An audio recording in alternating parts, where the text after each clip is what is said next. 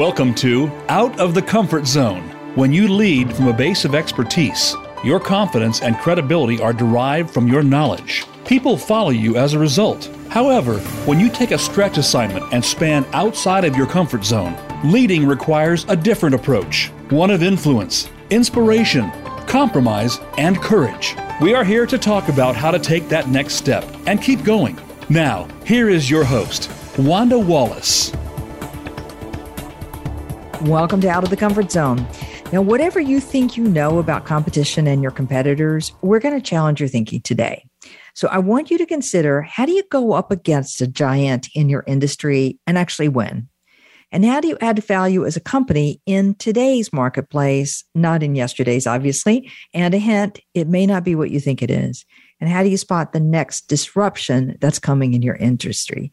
Now, the answers are going to lie in thinking about competition differently and in constructing your ecosystem. And for you, before you tune me out, I know an awful lot of people use the language ecosystem. Today, we're going to define it, make it make sense, and help you understand how to actually work through your ecosystem.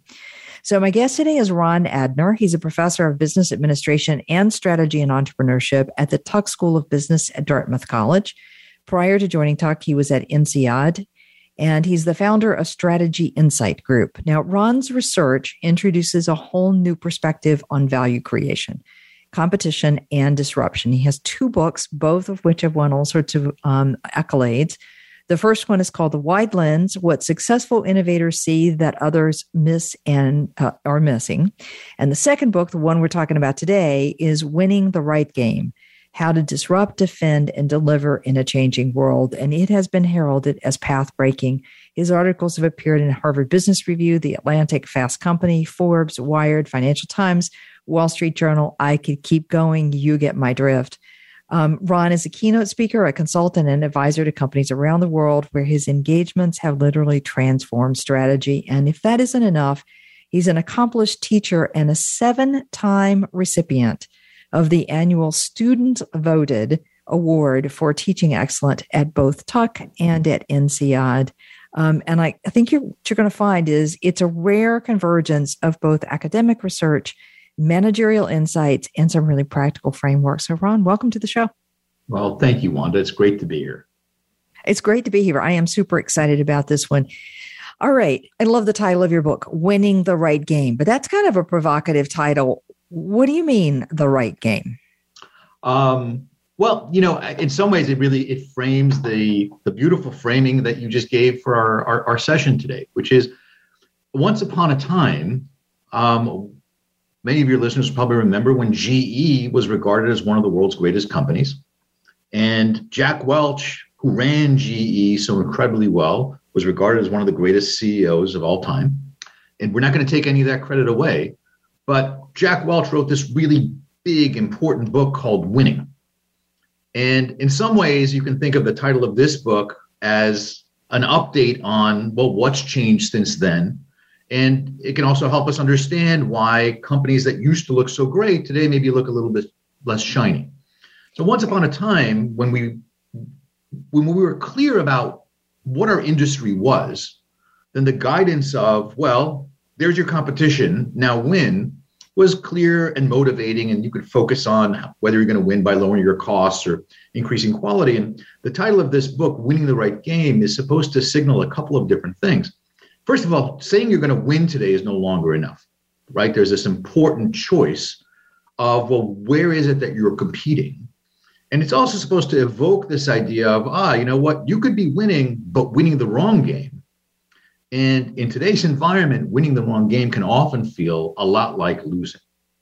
Right. And so that puts us on a new strategy landscape. Um, and that's really what this what this book is is all about. Great. So give me an example of a company, an organization, a group winning, but winning the wrong game. So, you know, the canonical example um, of how we get things wrong and why it's so important to know what we get wrong and why. The, the, the story, the case that I start the book off with is Kodak. Now, Kodak, again, anybody who's listening to this program has heard the Kodak story probably 10 to 100 times already of, oh, here's this company And the thing to learn from them is wow, if you have a great idea, but you, you can't commit to doing it, you're going to fail. We tell the Kodak story as the classic failure to adapt to a new environment. And then you can draw all kinds of lessons about bad leadership, bad incentives, bad culture, what have you. And this is the story that we've been telling for 10 years. And I'm here to tell you that that story is 100% wrong. Okay. Um, that we, if you step back, the Kodak story actually turns out to be yeah, they had a hard time adjusting to a digital future through the 90s. But starting in 2000, they totally committed the company to become a leader in digital printing. Right. So all the stuff that we've been told about, oh, they couldn't get out of their analog habits, et cetera, which of course we're told so that we ourselves are motivated to work harder and take bigger risks. So it turns out that's exactly what Kodak did. And Kodak became the number one seller of digital cameras in America. They become a dominant player in the world of digital printing. They look around to see how much money there is to be made in in ink, not printers, and they realize that's not so different from their technologies or their models in the old photography world. They bet the farm and they win in becoming a great digital printing company. What happens, of course, is they do die, but not because they couldn't become a great digital printing company. It's because digital printing itself gets overturned by digital viewing, right? The rise of ubiquitous screens in everyone's pocket suddenly means that we're printing a lot less paper, a lot less photos. And so Kodak spent a decade transforming itself, winning the game of becoming a great digital printing company, only to discover that that was the wrong game. So when we think about it this way, yeah, I guess it does make sense. It really, Kodak's downfall was driven by the fact that everyone had an iPhone in their pocket and stopped printing photos. So the intuition is going to be really clear the moment we say it. What's important for us who are trying to make decisions in real time looking forward, though, is to stop and not just say, ah, this other story makes sense. It's to ask, well, why did we believe the first story for 10 years? Why were we so willing to attribute their failure to a lack of innovation, a lack of motivation. Um, and by the way, why were we buying into the wrong medicine? The implication being be more aggressive. And the answer is because our tools, our frameworks within strategy have not been built to accommodate this kind of disruption. This notion of we're very good at understanding digital technology substituting analog technology but we don't understand how things get disrupted from the side, right? This, oh, suddenly the screen is a substitute for a printer. That's different from digital printer, analog printer. And that's where kind of the, you know, the work of the last five years for me has been is to how do we understand, how do we conceptualize those kinds of changes? And then how do we build strategies to manage them? So fundamentally, you're saying it's not, you know, the companies that have been glorious and are no longer quite so glorious. It's not that they didn't change. It's not that they didn't adopt digital. It's not that they couldn't predict where parts of their industry were going. Instead, it's that they got completely disrupted by an industry they didn't even pay attention to, completely on the sideline that suddenly usurps their market completely. All right. Yeah. So classic classic disruption was stealthy entrance that got good enough and then substituted you. Modern concern, modern disruption is when your partners suddenly get too good and begin to undermine your business essentially from the side rather than sneaking in from the bottom. Right. Right. Well, we often talk about, let's say, pick a modern example, Airbnb, um, and the ways in which that has disrupted the hotel industry. But yes, it's a different way of going to market, but it's still renting a room. That's not the same kind of disruption that you're talking about, or is it?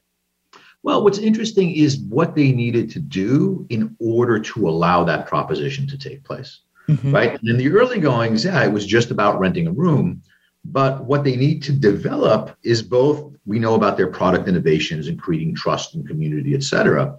Um, but they also needed to figure out how to redefine regulations mm. around, you know, who's allowed to rent, how many days a year, Um, and so, you know, one of their stumbles was not having that straight in their sights. And the, by the way, uh, uh, one, one of the responses of the traditional players, right, could have been creating a stronger alliance with cities to keep this new kind of disruptor at bay. Right. But again, this would be a different game than just the usual how do we go head to head within right. the usual boundaries yeah, how do I win on price or quality or experience or breakfast service or friendliness of staff or all the qualities that we've always competed for selling hotel rooms? Right. I have all, to now. All of which matter, right? All yeah. of which remain critical. But what we're seeing is that more and more of the novel value propositions that companies are trying to launch or respond to require more than just those traditional bases of response. So it's not that the old stuff doesn't matter, it's that it's no longer enough to contend in this new arena. Right. So now I take an overloaded manager, leader, strategy team, and I say, oh, it's not good enough that you understand this. You've got to understand all these other things because you have no idea where the disruption might be coming from. So we're going to burden people with that one. All right. So in saying this, you say that the nature of competition has changed, meaning it's a different kind of competition. Are there any other ways in which it, competition has changed? Well, yes, because part of what this leads to is you're competing no longer just for your customer against rivals who are trying to deliver value in a way that's similar to you. Constructing an ecosystem is all about aligning partners. And so a big part of competition is how do you compete to be differentiated vis-a-vis those potential partners? Um, and two, there is some tension between partners in an ecosystem competing with each other for what's the role that they're going to play in this collaboration. Right? Whose brand will be the dominant brand? Who will be the one touching the customer? Right? More and more we see arguments about who's going to control the data. We all need to be in it together but as we're negotiating this new structure, um, these are these are the factors that are now coming to the fore. We can no longer leave them as background issues. Reminds me back, way, way back, um, working with telecom companies. In particular, in this case, it was Ericsson, company I enjoy and work with. And the question was, who's going to ultimately own the customer?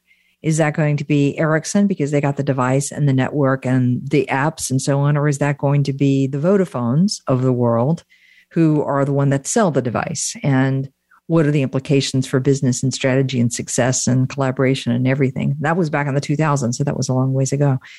All right, Ron, let's go back and talk about this word ecosystem. I am hearing ecosystem right, left, and center from people. It's another one of those lovely words that we're throwing around like we know what we're talking about.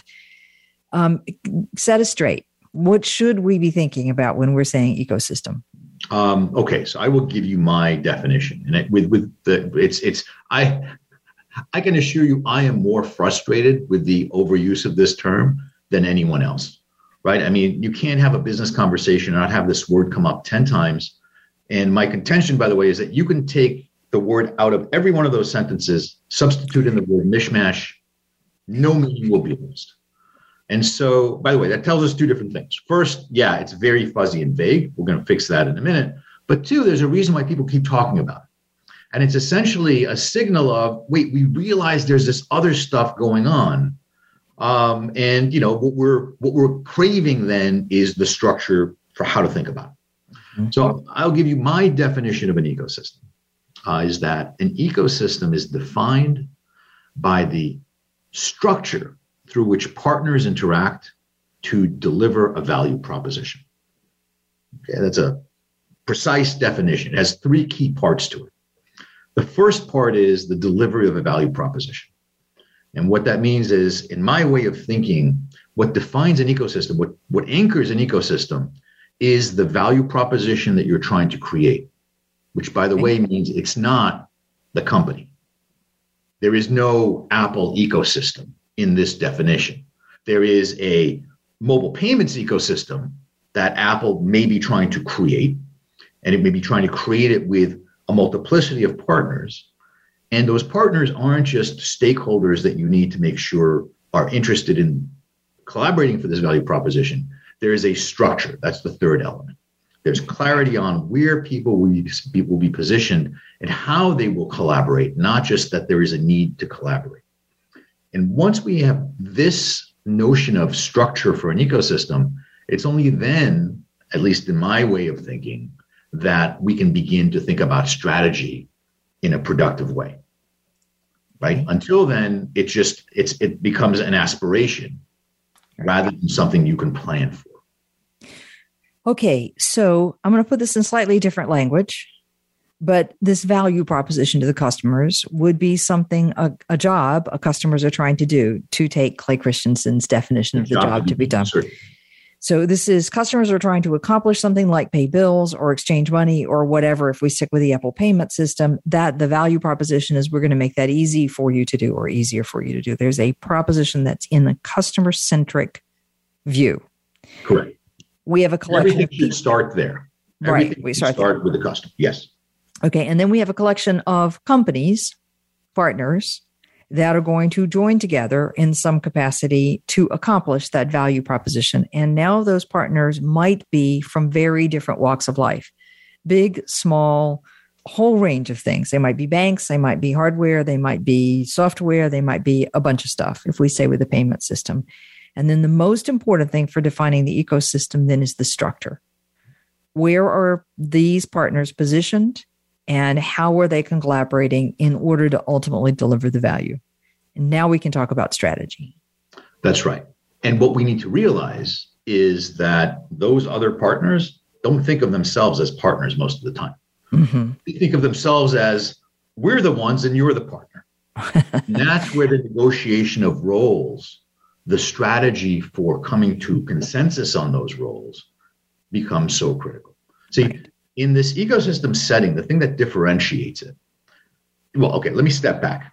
If you look at the car industry as we know it traditionally, you could look at it and say, well, Ron, that actually there's a value proposition. We're making cars and there are a lot of partners. If you look at that supply chain, there's a lot of interdependence. So why why is what you're talking about? And the answer would be the car industry as we knew it 20 years ago, we could think of it as an industry. You didn't need to use this word ecosystem. There was a lot of interdependence, but the structure, the partners were clear to everybody. We knew that the tire guys were going to send the tire to the assembler. We knew that the assembler was going to then move the car to a dealership, and that's when you went to buy it. And so you could think about those positions as industries and, and think about who you were competing with in each one of those in an, what makes an ecosystem salient salient is when those relationships are no longer shared. Suddenly the question is well you know look what look at tesla. Tesla says you know we're going to make the cars but we're also going to make the charging stations. If i'm ford i look at this and like wait a second so you think you're exxon and me? That's a different kind of move. And if you're collaborating with others to do that there's going to be a question of well who's the who's going to be the dominant firm? Or is it the firms that are rolling out the charging stations and the OEMs are going to be commoditized? Is it the OEMs that are going to do this? So this is the new kind of negotiation that we need to have built into our strategy. Otherwise, what we have is a great proposition that customers love, but we don't know how to deliver it and deliver it Right. And then we have, if you stay with a car system, we also have cities that get into this to say, what are we going to allow and governments in terms of tax benefits and how are we subsidizing or not subsidizing and making spaces available and et cetera. And we get you know all the systems that allow those cars to operate which are not just charging stations but they might be other um, signals coming from someplace else software for example. 100% right. This so th- this actually connects to my, my prior book wide lens where the notion of so the notion of the wide lens was we're you know we're used to thinking about execution like having a great idea delivering it delivering it better than the competition.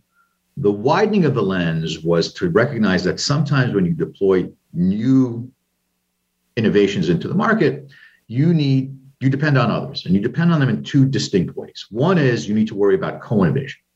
You're going to innovate. Does does anyone else need to innovate for your innovation to matter Mm-hmm. The other is your adoption chain, which is besides satisfying your end customer or your, you know, your distribution network, who else needs to buy in in order for you to deliver this value proposition? Mm-hmm. And your point about cities is exactly right because cities need to do both. There's a co-innovation issue, which is not co-innovation isn't just technological, right? It's regulatory, um, mm-hmm. it's procedural, um, and there's an adoption issue, right? Like, oh, you know, what are you going to do for your zoning rules? Are you going to allow charging stations at the end of the block? Who's going to be able to park for how long, et cetera? And all these things are not core to making an electric car, but they're essential for the electric car to deliver on the value proposition. Um, and so, yeah, this is what it means to build an understanding and then a strategy for an ecosystem innovation. Right. Right. So now my strategy has to account for who are all these other people? How am I influencing all these people? How am I collaborating with all these people? What parts of that do I want to own? What parts do I want somebody else to own? Um, you know, kind of how do how do we make this all happen simultaneously? Okay. Exactly right. And now we it, it's very easy to sit there and not suddenly feel really overwhelmed, right? As you said earlier, okay, I had a pretty tough job before this podcast and now all you're telling me is I need to do more. So there are two parts to that. First of all, yes, you do need to do more. This is a different game. It's probably worth it though, because one, if you don't do it, you're going to become not necessarily unsuccessful, but you're going to be a lot less efficient on your pathway to success.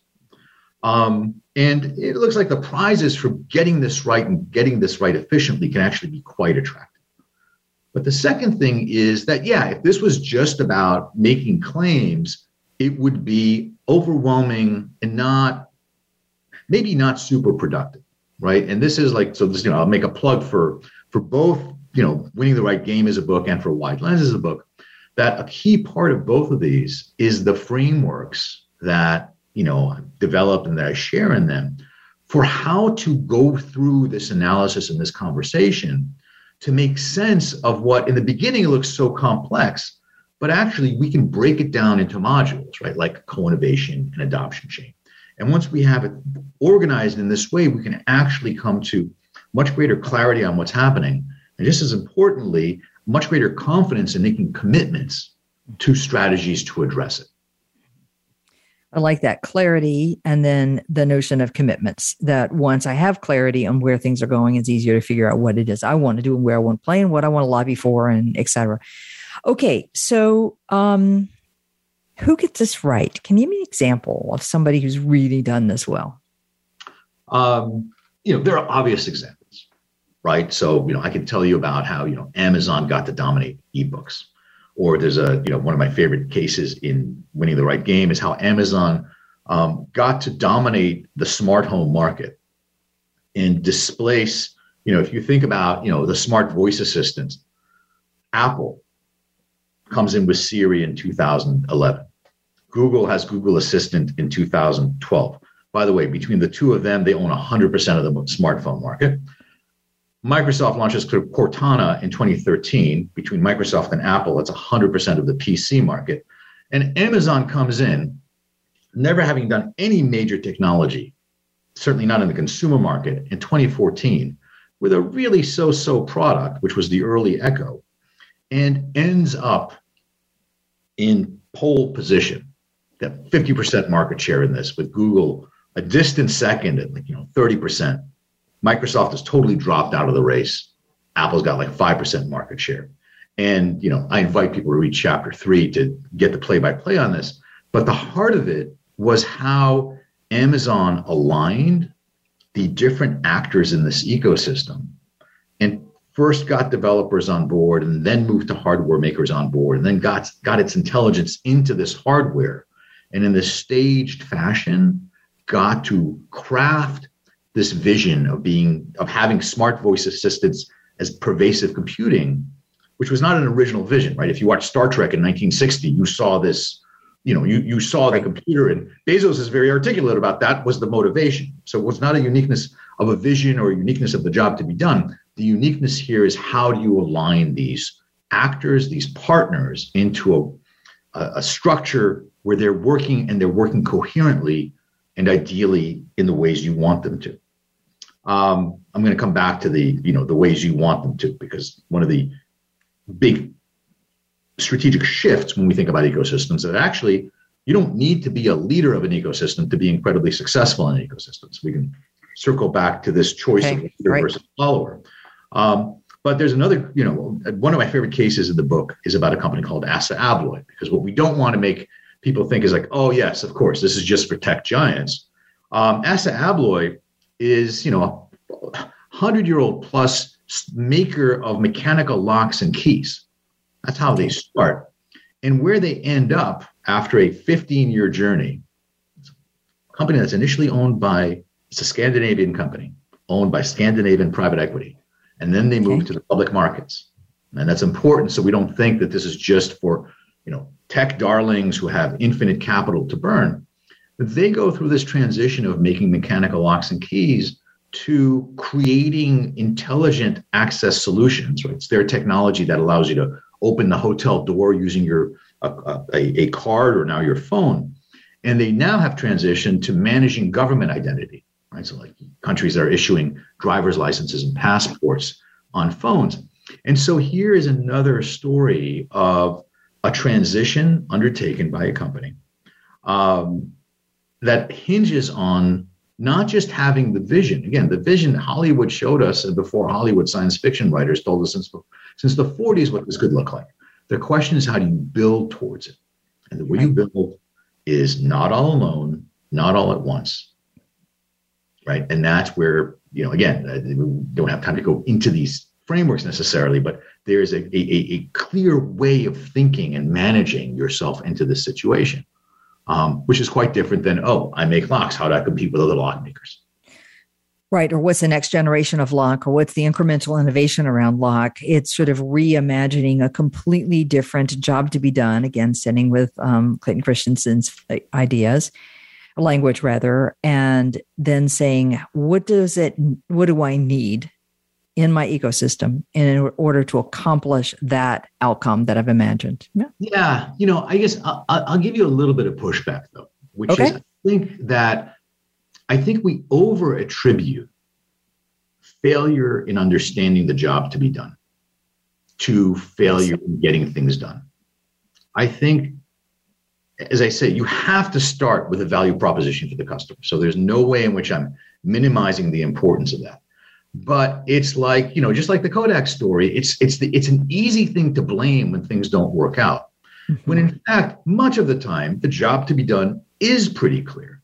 Mm-hmm. the challenge is how do you get how do you get the job done for the consumer?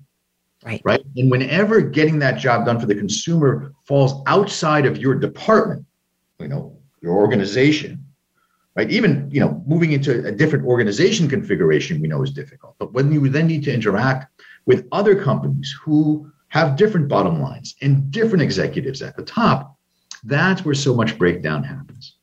And you know, I work with you know with some really interesting companies. And in general, particularly large companies beat themselves up as though they don't have enough ideas. You can look at any large company today, which has survived the last 20 years, they are drowning in brilliant ideas. Every single company already has 10 of the right answers for a job to be done.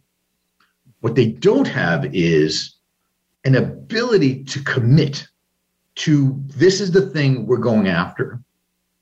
And the reason that they have a hard time making those commitments, right? So instead, what you see is all these pilot projects that start successful and then end up being starved and never scaling.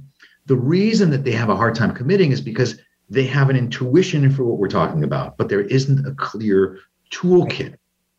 And that's really kind of the contribution that you know I'm you know was trying to you know am trying to make with this book. It's it's yeah. I was going to say that is um, I think you're right. Um, it harkens back in my days of graduate school when I thought the thing was to have a, a, good idea about an experiment, and I came to realize that there were thousands of ideas about experiments. It's another thing to sell that proposition and put it in their framework and all that, you know, kind of team. But in this particular case, I think we often do have a vision of what can be done, about what the job is going to be done, about what consumers would want, about even ideas where we can contribute. But when you start to say we could transform the way locks are done in hotels, and you start to imagine all the players that are involved in getting us from where we are today to the accomplishment of that change.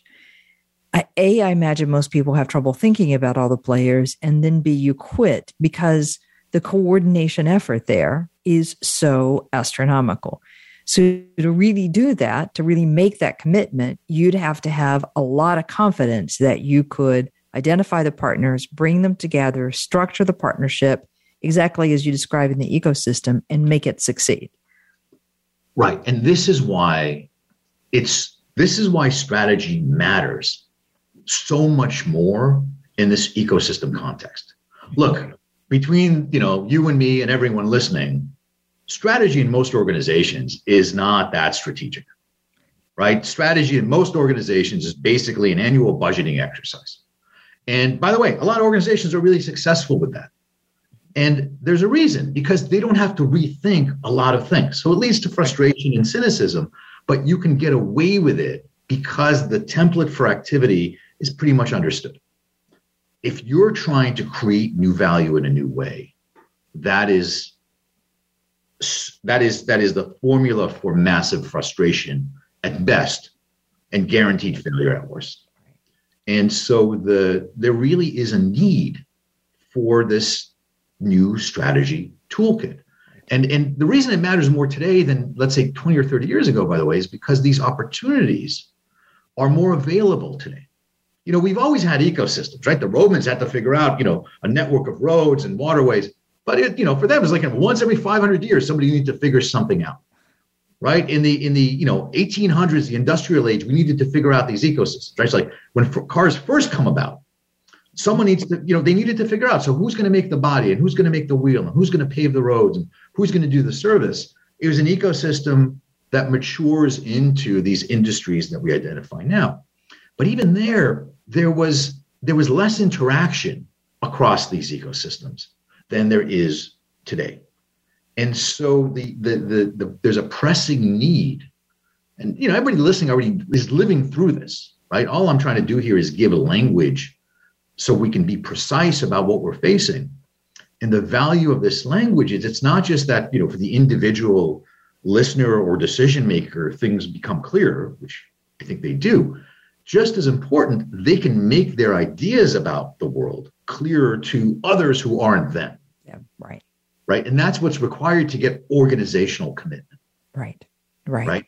And as we said, without organizational commitment, all you can do is run little pilots, but you can never scale and succeed. Right. It makes a lot, and you're right. We do need frameworks for how do you think about this, and how do you talk about this, and how do you identify who, where all all the components, and sell those ideas to your own organization as well as to your potential partner organization. All right, fair enough. Ron, this seems like a great place to take a break. Oh, wait, you know what? I meant yep. to say. Yes. So the first chapter of both of these books is available posted free on my website.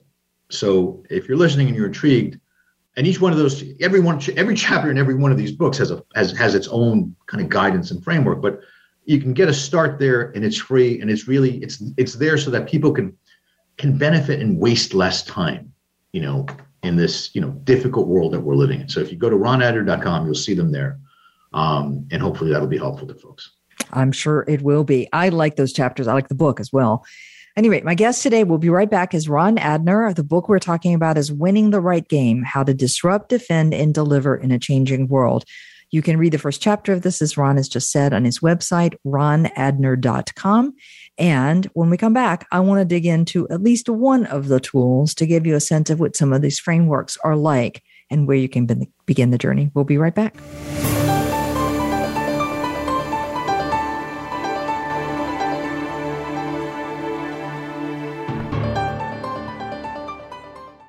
If you want more information on the articles, books, coaching, and seminars we offer, go to our website at www.leadership forum.com. You're sure to find some helpful links, videos, and more to help you create a winning strategy for your organization. Leadership Forum, helping organizations get it and keep it. Hi, I'm Wanda Wallace, host of Out of the Comfort Zone. We have some amazing guests with some incredibly good ideas about how to take your leadership to the next level. But I find people are looking for more practical ways of implementing those ideas. So we've created an individual subscription service specifically to focus on how to apply. You'll find more about that at www.outofthecomfortzone.com. We have two additional subscription services one for the social group that want to exchange ideas and perspectives with group and talk about career advancement. And we have a master's level for people who want to take a deeper dive, all on outofthecomfortzone.com. We hope you'll join us. This is Wanda Wallace, host of Out of the Comfort Zone. Do you find yourself in a role where your team knows more than you know?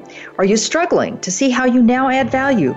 For years, I've coached leaders who have moved beyond the comfort zone of their expertise and have developed a methodology to help them make the leap and go on to do more. All of those tips are now packed into my new book, You Can't Know It All. Visit our website at leadership forum.com or tune in to Out of the Comfort Zone for more insight. When it comes to business, you'll find the experts here. Voice America Business Network.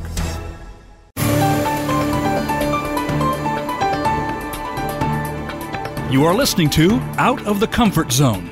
To reach Dr. Wanda Wallace or her guest, call into the program at 1 866 472 5790. Again, that's 1 866 472 5790. You may also send an email to wanda.wallace at leadership forum.com. Now, back to Out of the Comfort Zone. Welcome back. With me today is Ron Adner. The book we're talking about is Winning the Right Game How to Disrupt, Defend, and Deliver in a Changing World. Recommend you check out Ron's website, ronadner.com. You'll find the first chapter of the book and a whole host of other things that I think you'll find interesting and useful and insightful. Let me start with the concept of ecosystem and give you a very concrete, specific definition to say that it is the structure through which partners interact in order to deliver a value proposition. You start with a value proposition to your customers. That tells you who are the partners that you need in that mix, and that defines the structure by which you are going to interact as partners. The secret to this one, as Ron has said, and as I believe is true, is probably no, not so much identifying the value proposition or the vision. Those things exist already. It's understanding the partners and creating the structure by which we actually deliver that proposition. There's where the hard work is. And as Ron has said, there's a lot of frameworks for analyzing the situation that you're in, your own ecosystem, where you want to play, et cetera, so that you have better tools for selling this concept internally and externally for people that might join you in the partnership. Now, Ron left something dangling in that last conversation. He said, you have to decide what role you want to play. And in spite of the notion of winning, it isn't always the lead role. So, Ron, how do you decide what role to play? And why would you not want to be the lead? Well, so one, it's such a good question. Um, and here again, this is the distinction between an industry world and an ecosystem world right? For you know, most business leaders, the no, we even call them business leaders, right? The notion of not being the leader uh, doesn't it, it, it doesn't sound right. And in an industry, if you think about a company's position, you always want to lead your industry, um, right? That was you know GE under Jack Welch, number one or number two. Um, and by the way, the reason for that is because it's the right aspiration. Even if you end up number four, as long as you're ahead of where you started, you've done good for yourself and your people. Um, an ecosystem is different because leadership is not an outcome. It's not something measured by market share or profit share or, or, or brand identity. Leadership is a role. Right? The job of the ecosystem leader is to align everybody else that composes the ecosystem. Right. So by the way, so by definition, there are more followers than leaders in an ecosystem. And also, by definition, for those followers to be willing to follow, for an ecosystem to be successful, everybody has to win. Because if you're not winning, you're not going to choose to participate in the system. So, the, an ecosystem leader's job is essentially their job is to give everybody else a really good reason to be willing to follow. And that's a very different perspective, right? And that's why when when we talked about the definition of, of ecosystems that you, you you just repeated, the reason to anchor things in the value proposition is because it reminds you that that's the goal, right? It helps you avoid what I talk about as the ego-system trap. Right? Most firms who talk about ecosystems define their, their ecosystem around themselves, and that is what I call an ego-system. And that makes it really hard to essentially you're blinding yourself to the need and the possibilities around partner alignment. So, you know, in, in the book, I talk about this notion of a hierarchy of winners in ecosystems, right? And the hierarchy is obviously the, the, the, the number one place to be in general is you want to be the leader in a successful ecosystem because you get all the glory, you get much of the money. That's a great thing to do if you can do it. The number two position in this hierarchy, however, is being a follower in a successful ecosystem. Right? By definition, if the ecosystem is successful, the followers are doing well. And it's interesting, followers, you know, they may not, their their their size of their gains may not be as great, but the size of their investment and the risk they're taking tends to be much smaller than the party that's trying to set up this collaboration. So, you know, the risk return profile can be incredibly attractive. That's the second position in the. Third position is being a follower in an unsuccessful ecosystem. Okay, so this is, you know, you signed up for Bixby, right, which was Samsung's effort at an intelligent assistant. And, you know, that didn't come together. Samsung was unable to bring people together and, you know, become a rival to anywhere near a rival to Alexa. Um, so that's the third position, which is you lose, but you don't lose a lot. The worst position is being an unsuccessful leader of an unsuccessful ecosystem. Because you've done all the work to try to organize everybody to show up to your party, and then no one shows up, and you have this big mess to clean up. right? And this, again, this is the big difference between thinking of leadership as a role and leadership as an outcome. If you can't come up with a compelling reason for other people to follow you, then you you probably should not be pursuing leadership in an ecosystem. And you should always be weighing what leadership will look like to what successful followership will look like.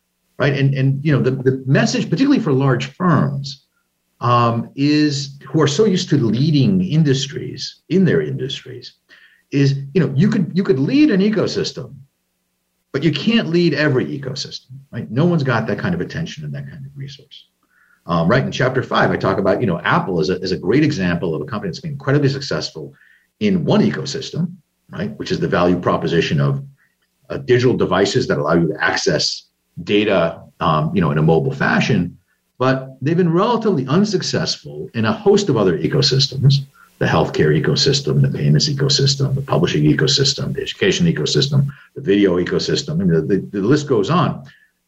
Partly because I think they define, you know, they, they do suffer from an ego-system syndrome where they think there is it's their ego. And even though it's them, and even though it's there's always an overlap of their technology and their devices, that doesn't necessarily mean that the role should be the same, right? In that chapter, I lay out like, here are the litmus test questions that you can apply. And you should be applying them, by the way, both to yourself, but also to your potential partners, right? As you're trying to figure out, you know, how and who should be bringing this system together. Okay, so give me a, a, sample of the kind of criteria that we should be using to evaluate. Am I going to lead in this ecosystem or am I going to follow in this ecosystem? Well, you know, the, the two key criteria are when you look at when you look at your partners, your current partners, how many of them would feel comfortable in their current position as you try to move to this new space? Right? You're a leader here, right? Uh, the you know Walmart had no problem submitting an app to the App Store when it was an app for ordering products from Apple. Mm-hmm. But when Apple said, "Hey, we're going to move to payments," So we're going to start taking a little chunk out of every transaction you run on a register, and we're going to call it Apple Pay. Walmart was like, I don't think so. Mm-hmm. Right? Walmart, in fact, spearheaded a coalition of retailers who tried to control mobile payments in retail. And by the way, that coalition was a massive failure. But it failing is not enough to have created Apple's leadership right? Right. So just because the other coalition is broken down doesn't mean that you win by default. Right. The only winners are the parties who are able to pull things together. And what happens when you can't pull things together is nothing. We don't see that value proposition come around. Right. So, you know, whether it's, you know, the first smart home regulations were published in by the US Home Builders Association in 1984. Okay. They had a vision for that. Companies invested in that.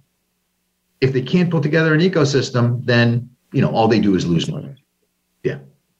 Okay, fascinating conversation. Thinking about where you would like to deliver value, where you believe you could be a player in delivering value, a vision out there that probably already exists.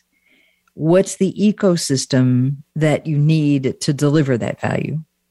What's your role within that ecosystem? How do I make sure that everybody else in that ecosystem wins? and that all the people that are participating are comfortable with the changes that we're about to make in that ecosystem. Yeah, you know, if I so you know, if I take you through the playbook, which is kind of the organization of, the, of, of, of this book, right? So chapter one is how to understand this different kind of disruption, right. ecosystem disruption versus classic disruption. Chapter two is how do you defend against it, right? And so you know, some of the you know, some of my favorite stories in the book are about you know, how is it that Wayfair survives the onslaught from from from Amazon in, in furniture retail, or TomTom survives Google, or Spotify survives Apple, right? So this is a game that everybody needs to play, even if they're not a tech giant. Right? Chapter the, the third part of this playbook is so how do you construct ecosystems? Like how do you actually drive disruption? Um, the fourth chapter is about timing. Like it's going to happen, but if you're too late, well, you know to worry about it if you're too early, that could be just as bad. So, how do we think about timing of ecosystem disruption? And then the, the last two chapters are about this idea of leadership, both leadership at the organizational level, right, as we just discussed. You know, are you going to lead? Is your company going to lead an ecosystem? And then chapter six is about leadership at the level of the individual. Like, what kind of people do we need to be developing to do this? And then chapter seven actually, I think, is kind of brings it together, but also really makes this what has become to me such a starkly important point, which is all of this matters not just in the strategic analysis, but also in the language that you can have, that you must have inside your organization to be able to pursue any one of these strategies. Right? It's it's the our, our strategic language right now was is built for an industry world, and there's a reason why people feel impoverished in trying to describe the kind of the most cutting edge innovations that they see in their industries. And that's again what part of what I'm hoping this book will help with. Yeah, um, if you think about the metaphors that we use, the language that we use, the examples that we illustrate, you know what we say about our objectives, even on an individual cases and case basis in any organization, if those aren't aligned with this thinking about the ecosystem, the partners, the role that you play, um, how you win in that structure, even if you aren't the leader in that structure, who's going to lose in this structure, and how do you fix that?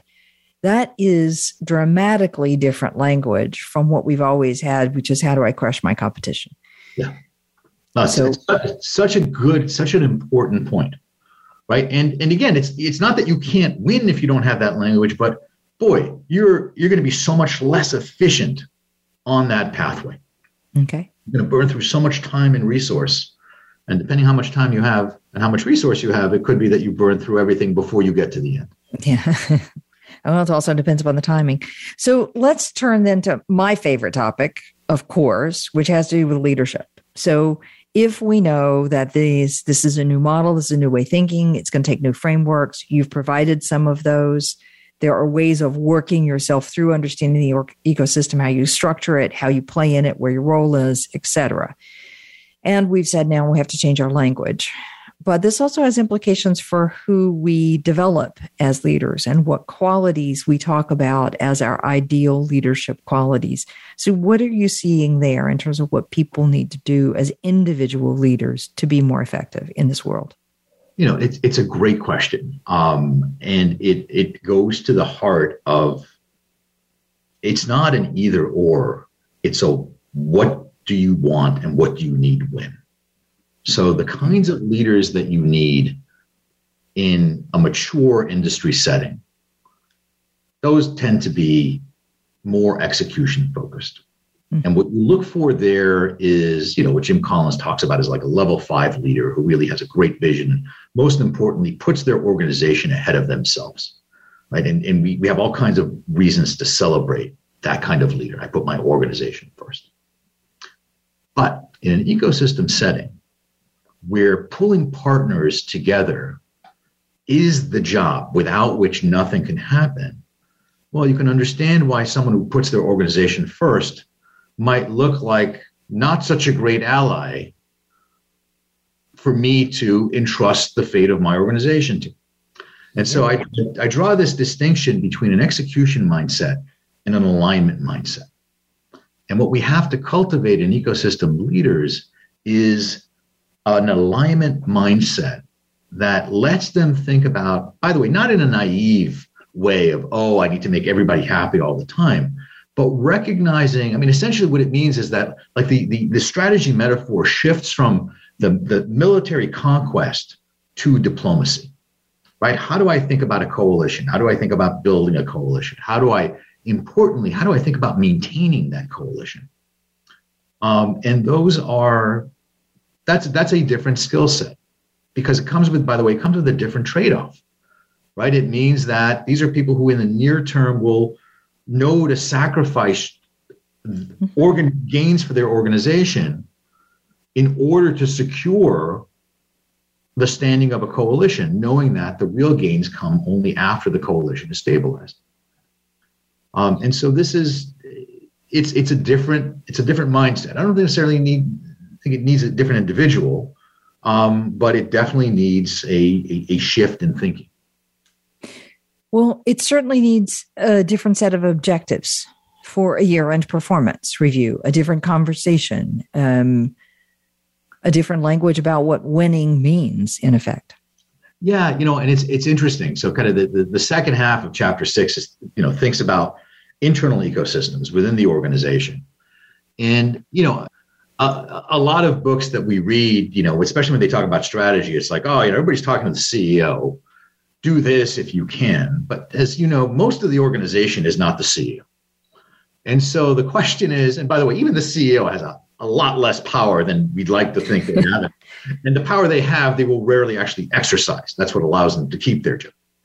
Um, but so there's there's a question about if you're inside the middle of the organization, what does all this mean for you? If you can't change the structure of rewards, if you can't change that, and I think a really critical implication is if you understand all this, it should make you smarter in how you pursue your work and how you choose the opportunities that you're going to dedicate yourself to. Because if you see an opportunity that requires this kind of change and you're in an organization that can't muster it, well, that should affect your interest, your horizon in, in, in going after it. So either you try and change the organization or you pick a project that win that that can win within the internal ecosystem you have. And you know exit voice or loyalty right? Exit is you know well if i understand what an organization needs to look like maybe that's where you want to go next. But the whole point here is to figure out what's the right match. The match of the value proposition to the ecosystem the ecosystem to the organization the organization to the leaders. Um, and that's what needs to come together for success. Okay Fabulous. I think there's all sorts of implications. Um, as many people have heard me say, one of my frustrations is I think collaboration is an enormously important word.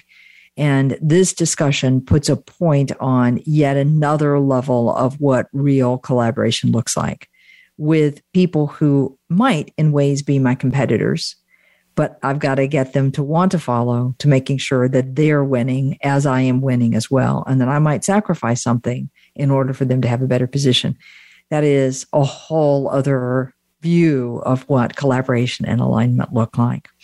All right, Ron, we could keep going, I'm sure. And I'm sure people want to know more about how, for which I will reference. Please check out the book, Winning the Right Game How to Disrupt, Defend, and Deliver in a Changing World. And you can read more on Ron's website at ronadner.com. Ron, I think what is most powerful to me in this discussion is really thinking about what ecosystem means and the notion that yes, it's delivering a value proposition, but the heart and soul of what makes it work is the choice of who the partners are and the structure for how those partners come together. That's the work.